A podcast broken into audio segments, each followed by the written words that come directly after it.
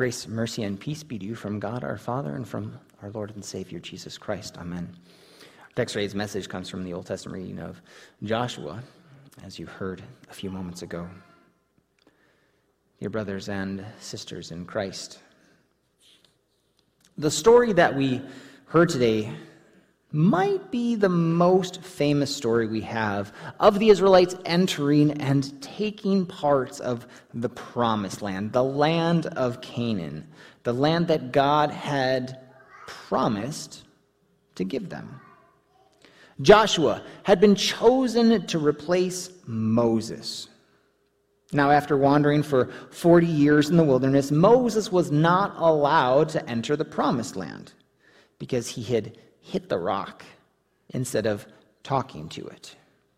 Moses has now passed away, being able to only see the land of Canaan from the mountain where God had buried him. Now Joshua is leading the people. He was one of the two faithful spies who had spied out the land of Canaan originally, along with Caleb. He was with Moses on the mountain when the Ten Commandments were given. And now he is marching the people around the city of Jericho with the Ark of the Covenant, once around the city for six days. And then on the seventh day, they march around the city seven times. Now, when you hear a story like this, it's one of those ones where you might go, is this really true? I mean, this isn't unique to today, because in the next number of weeks, you're going to hear some stories from God's Word, and you might ask, is this really true? Can you imagine marching around the city of Winnipeg? Like the perimeter highway seven times in a day? Now, obviously, Jericho wasn't as large as Winnipeg because I don't know that it's physically possible to do it in a 24 hour period. But even just marching around the city once for six days in a row might make you start to question what is going on here. Then again, Last week we heard about the two spies who were sent into Jericho to check it out. And, well, who helps them out? Of all the people in the city, but a prostitute by the name of Rahab. A prostitute, really? A prostitute who just so happened to believe that the Israelites were God's chosen people and that God had already given them this city. She keeps these spies safe. And the spies promise that when they come back to take the city, that she and her whole family, who are in her place with her, will be kept safe. And here we are. It's now the seventh day, and you can imagine that. I mean, Rahab is probably just watching all of this from her bedroom window, which was on the wall of the city, with that scarlet cord of promise hanging there. Now, if you're a fan of any type of war movie or a movie that features some big face off on the battlefield, any of you? Okay, some of you, good, all right. Well, you'll know that each great scene begins with this amazing speech by the leaders of, of the good guys, you know, the ones that we're rooting for. You can think of somebody like William Wallace in Braveheart, General Maximus in Gladiator, Aragorn in Return of the King, or the president in Independence Day. They get their men and women ready to take on whatever lies ahead, no matter how dark the road might be, how many lives may be lost in the process, in hopes of a victory. We know that Moses was not the most confident speaker in the world. And I'm not sure just how eloquent Joshua was either.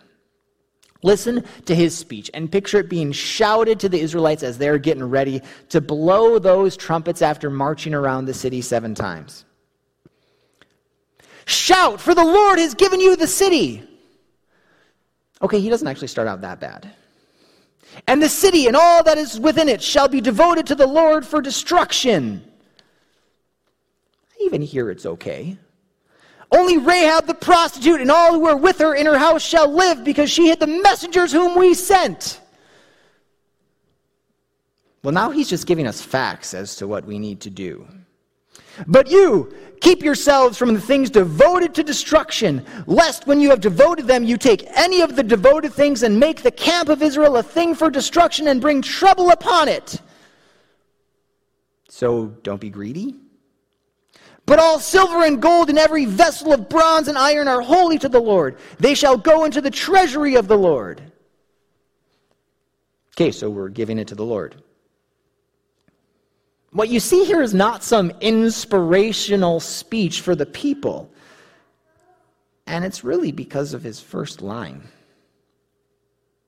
Shout, for the Lord has given you the city. He didn't really need to pump the people up because God was with them. He had promised it, and he had already guaranteed the victory.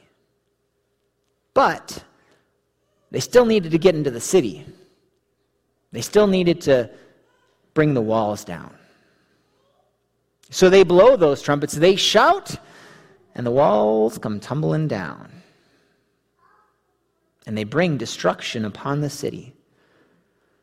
But to the two men who had spied out the land, Joshua said, Go into the prostitute's house and bring out from there the woman and all who belong to her, as you swore to her. So Rahab and her family are saved. And as you heard last week, Rahab, the prostitute, goes on to be a part of the line of Israelites that leads to Jesus. She is the mother of Boaz, who we will hear about eventually. And she is the great great grandmother of King David, who we all probably know. Now, this victory over Jericho was not the end of taking the promised land for the Israelites. And in fact, the promised land is not even taken completely while Joshua is leading the people. But Jericho was a key city because it controlled the routes into the heart of Canaan. And it controlled the fresh spring water vital to that area. So, this was the first step in taking out the heart which would ensure that you could take the whole land. And in order to take the heart, you have to tear down a few walls.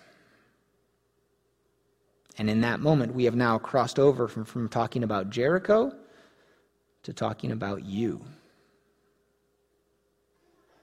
God wants all of you to join him in the promised land of heaven. However, there's a problem. It's our heart. As you heard in the gospel reading, out of the heart come evil thoughts, murder, adultery, sexual immorality, theft, false witness, slander. These are what defile a person. And because our hearts are evil, corrupt, because our hearts are full of sin, it leads to more sin. And a sinful heart is an unbelieving heart. And it leads us to fall away from the living God, as Hebrews says. So we, as defiled, sinful, unbelieving people, build walls around our heart to protect it, to keep it that way. Because we are all born with this sinful nature, which means it's natural for us to sin and since sin comes from our sinful hearts, our sinful self wants to protect that sinful heart, that sinful nature. And so we could say that our sinful actions build walls around that heart.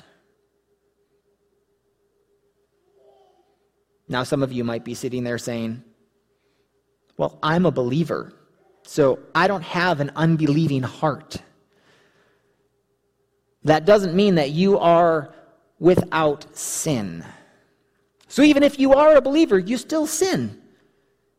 And we still build walls to protect that sinful self inside.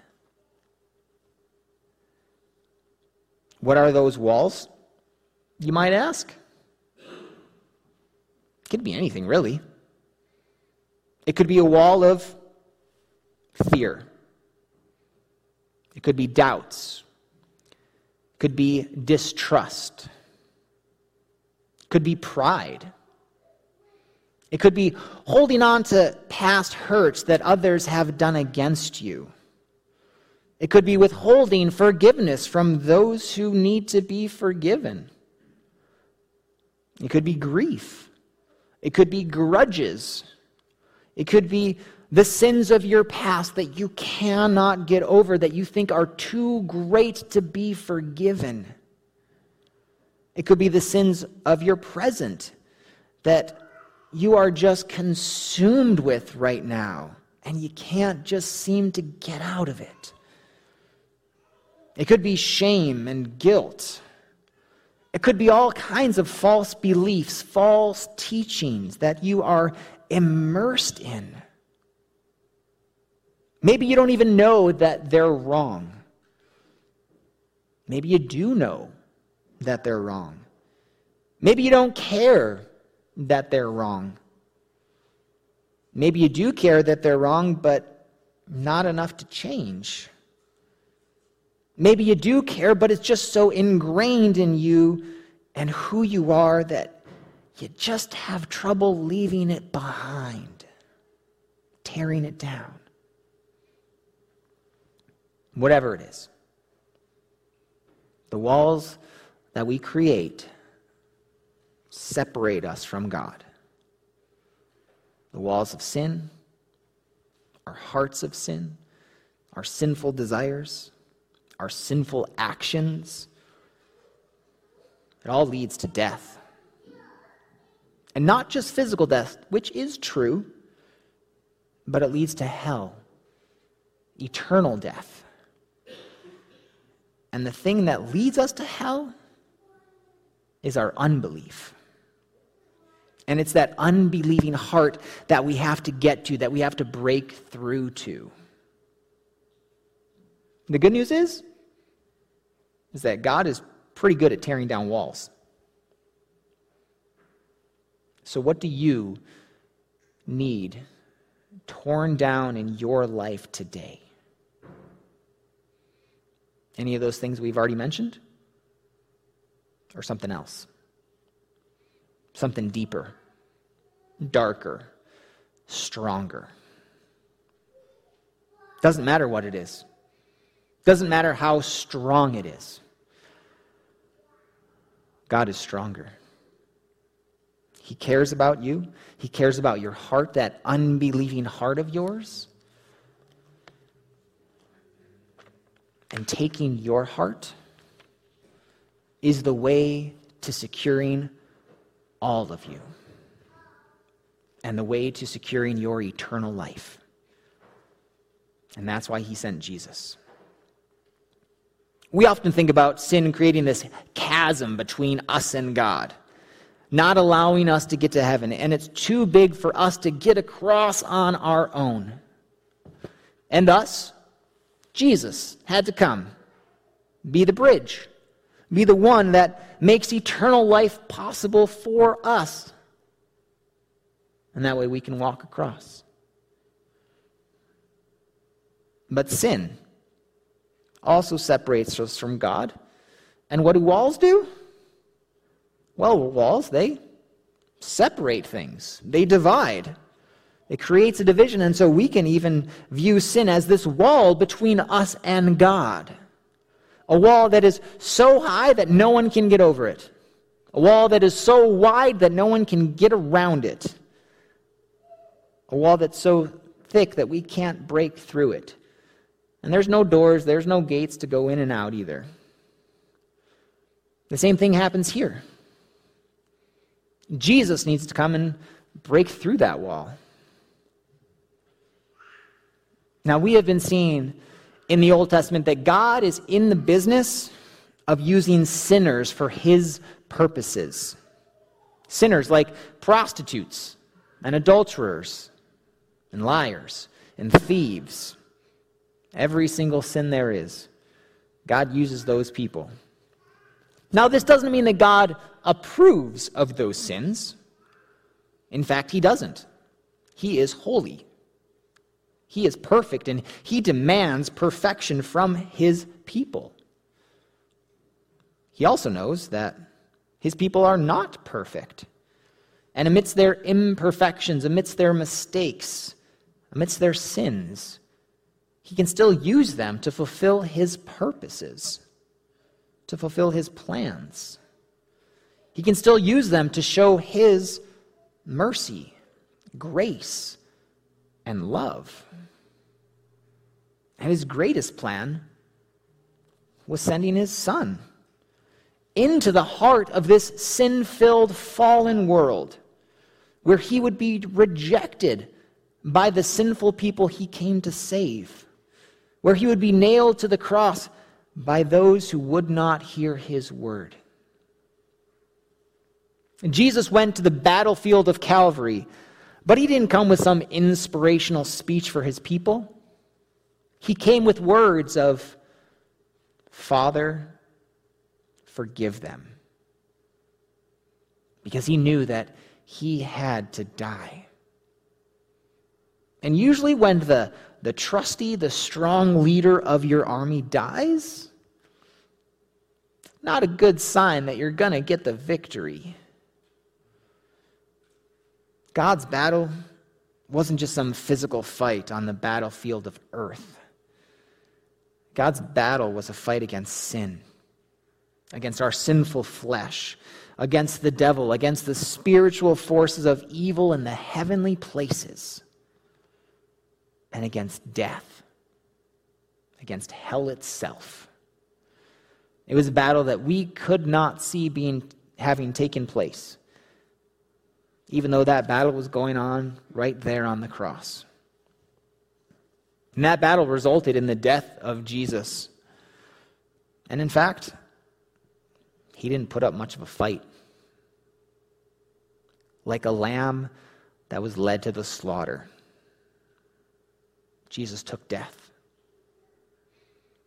But death does not mean defeat, at least not for Jesus.